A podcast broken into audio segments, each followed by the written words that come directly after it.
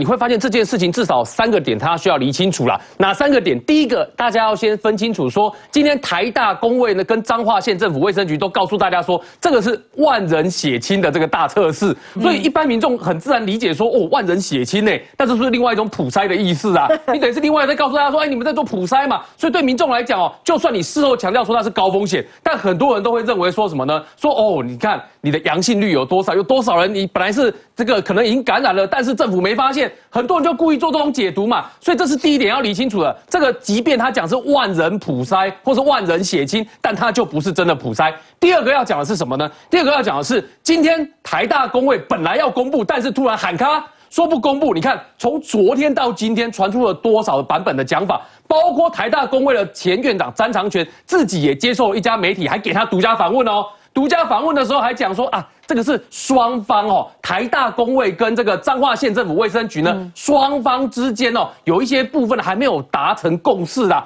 但很奇怪啊，为什么呢？彰化县政府的卫生局局长叶彦博看起来跟彰化县的县长，他们都以为是一定要公布的，对啊，所以双方显然没有啊，只有你单方的问题。他们也是收到简讯之后说，哦，不好意思，他就取消了，我满不在。对啊，彰化县政府卫生局的局长叶彦博他就告诉你说，没有啊，我们是台大工会告诉我们说没有要公布，所以我们就跟着不公布了嘛。嗯，所以今天的问题显然不是双方，是单方的问题嘛。那等到回到单方的问题的时候呢，这个。台大工位的前院长詹长全就告诉你说，是作业时间的问题。在这个时候，你知道他丢出作业时间的问题，不要说我们一般的民众听不懂哦，连台大工位自己的老师也听不懂。为什么呢？因为就像刚刚小芳在讲的，哎，台大工位的教授哦，叫纪伟珠，他自己也提出质疑啊。为什么呢？台大的教授纪伟珠呢，他丢出了一份这个，也可能是什么呢？彰化县政府卫生局，我们都知道，你要去做研究。你要拿到人家同意吧？当事人如果不同意的话，你今天凭什么做研究？但是他们后来看一看，哎，这一份彰化县新兴传染病防治同意书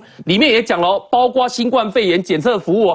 这整份同意书里面虽然有写到，本人同意彰化县政府取得的检体呢，委交给委托的合约医疗机构进行检验，并提供本人基本资料以利检验报告核发。这整份哦两页的这个同意书呢，你知道？这个纪伟珠教授把它发在自己的脸书上面的时候，好几个学者在下面说：“这怎么可能符合学术伦理审查委员会的同意书的标准呢？这个同意书的标准显然不应该是这样子。”他说：“这一份的标准拿去给任何的学术伦理审查委员会，大概都很难过。”那我们的观众朋友就会问啊：“那如果是这样的话，有合格的标准模式，我打给品方姐看一下吗？我打给品方姐看一下哦，这个就是。”台大的这个附设医院的这个受访者的说明跟同意书啦，那里面项目非常的多，我们只举几个点给观众朋友看。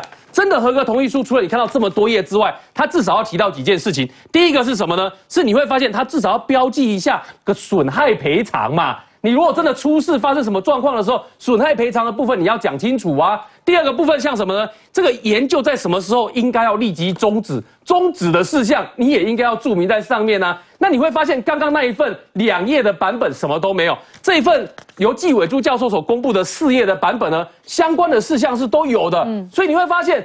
正式的版本跟彰化县政府刚刚那个传出来的版本是不同的，所以你想想看，假设这两份的东西呢，它的内容差这么多，一个是可以通过审查，一个是不能通过审查的版本的话，那今天难道台大工会学院不要跟他出来交代清楚，你是不是因为没有通过这个审查，所以呢，你这个计划有些作业需要去弥补呢？那你不要说这个疑惑只有我们小老百姓有，今天是什么呢？今天是连台大工会学院的教授都有提这样的疑惑，你看。这个就是纪伟珠教授发到自己的脸书上面去，他怎么说？你看他写法哦，已经不止一位好友猜测哦，是否彰化先以卫生局的行政权进行万人血清抗体跟入境的鼻腔核酸检测，再由自己或任何学术机构比照鉴表资料库，这是要提供干嘛呢？申请回溯研究，意思就是说他先建档，建完档之后，就是先斩后奏嘛，对不对？先斩后奏，后面再来做回溯研究。他说。这个学术伦理简易审查，这样合于诚信原则吗？这么重的话不是我们讲的哦，这个也是台大工位的教授自己讲出来的话哦。所以今天纪伟珠教授，你看他的脸书呢，后面也说明告诉大家再讲一次，他里面讲说不要再抹蓝抹绿了，讨论普筛不普筛，脏话做的根本就不是普筛，学术兴趣大于防疫需求。哎，你这个东西学术兴趣大于大家真实的需求，大家就会问你一件事：你到底是为了防疫需求要做这个研究调查，还是你基于你的学术兴趣要做这个研究调查？这疑惑不是只有我们有，哎，是你们台大工位的教授自己也提出这个疑惑哦。当这件事情如果提出来是真的的话，那我们就要问一件事了：你今天为了你的学术研究，可以在台湾的版面上攻占这么天，轰轰闹闹这么久，然后变成蓝绿的攻防，我请问一下，这样对台湾绝大多数老百姓的防疫有什么帮助？现在看起来为止，除了流于口水之争之外，你没有看到它的帮助嘛？所以这也是为什么我们要讲说，整个事情要调查清楚，在你这个到底是真的为了大家的防疫，还是你为了是你的普筛的需求，还是你为了是你学术的需求？你总要去告诉大家吧。然后最重要的是，最后补充要讲的是，你的预算到底来过来自哪里？